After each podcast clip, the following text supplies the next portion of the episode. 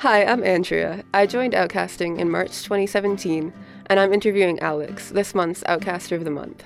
Hello. Hi, Alex. So how old are you? I'm 17. So you're a junior in high school? Yep. It's pretty crazy that we're almost seniors. Yeah, it's a little weird. The school is going to feel more empty without kids that are older than us in the future. Yeah, it's definitely a big change. So how do you identify? I use he, him pronouns, and I identify as gay. All right. What do you like to do in your free time? I run a lot of my free time. I'm the captain of the track team. So a lot of my time is spent running and just doing things with the team or going to meets and stuff.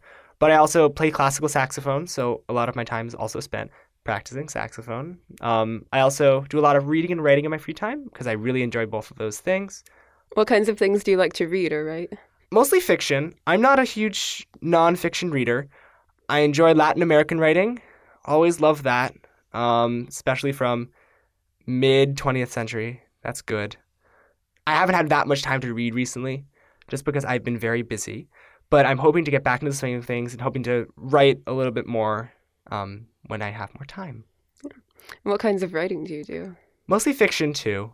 Creative writing. I'm very interested in how stories are made up and how we convey things about characters and about people and kind of about how much of writing I can manipulate myself. I think it's freeing to have a medium that is so under my control. That's cool. That's really interesting.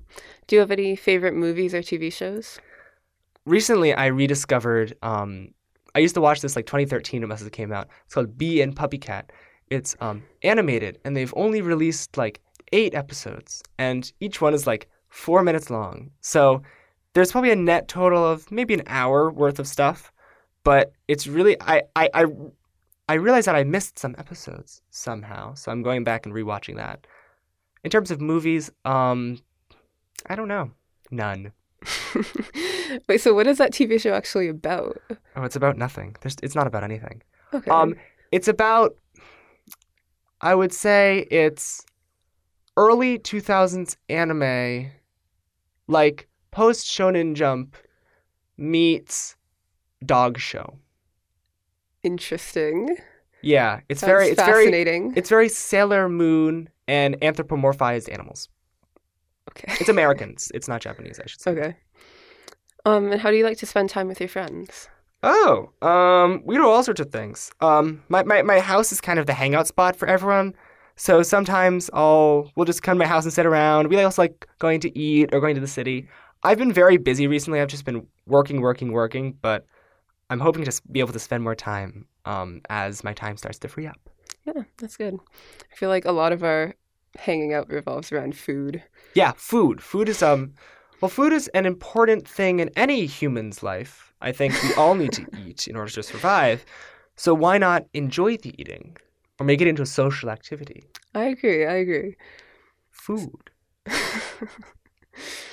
So what classes in school are you interested in? I really like writing. I really like English. But I'm mostly, I think I'm going to be entering college mostly undecided. I mean, I really am not sure where my path's going to take me because I do like writing, but I also like the prospect of being employed.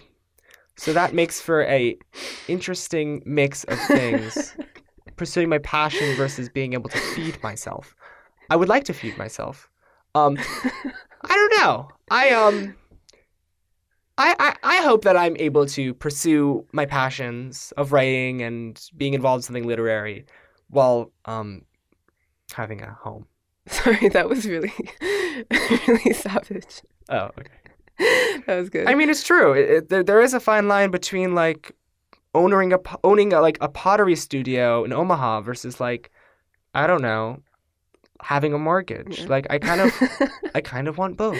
Yeah, I mean, you're right though. I think a lot of times the arts are kind of easier to pursue as something on the side if you don't necessarily want to make a career out of it. Oh yeah, I mean, my mom was an art major in college and she's a lawyer now. So I mean, I can always change my mind. I mean. We'll see once I enter college and take some classes, see what I'm interested in. Because high school is such an isolated place with such little variety in terms of academic diversity. Yeah, I can see that. It can be hard to know what you're really interested in pursuing until you pursue it further. Yeah. So when did you join Outcasting? I joined Outcasting October or November of 2016, which was over a year ago. It's kind of crazy. Well over a year ago. Well over a year ago. That's right.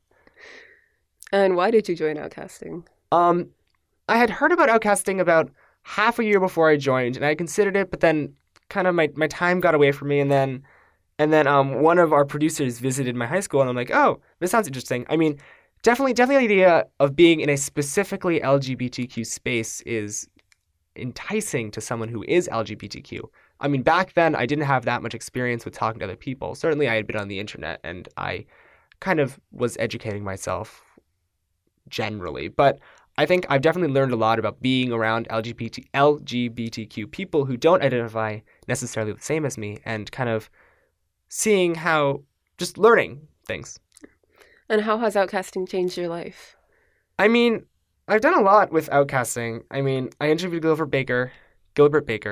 That was nerve-wracking, my first interview, and then I spoke at his memorial rally, which was also unexpectedly challenging. I'm not a person to get nervous about things, and I was very nervous for that.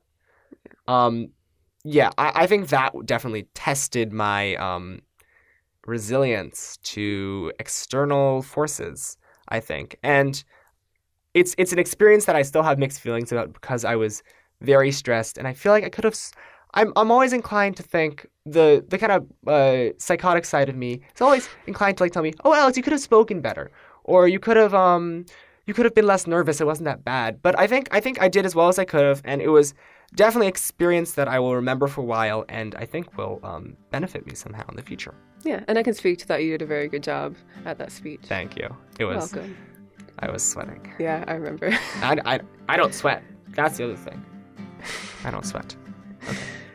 And to anyone listening, you can watch the video of Alex speaking at outcastingmedia.org. Thanks for joining us, Alex. No problem.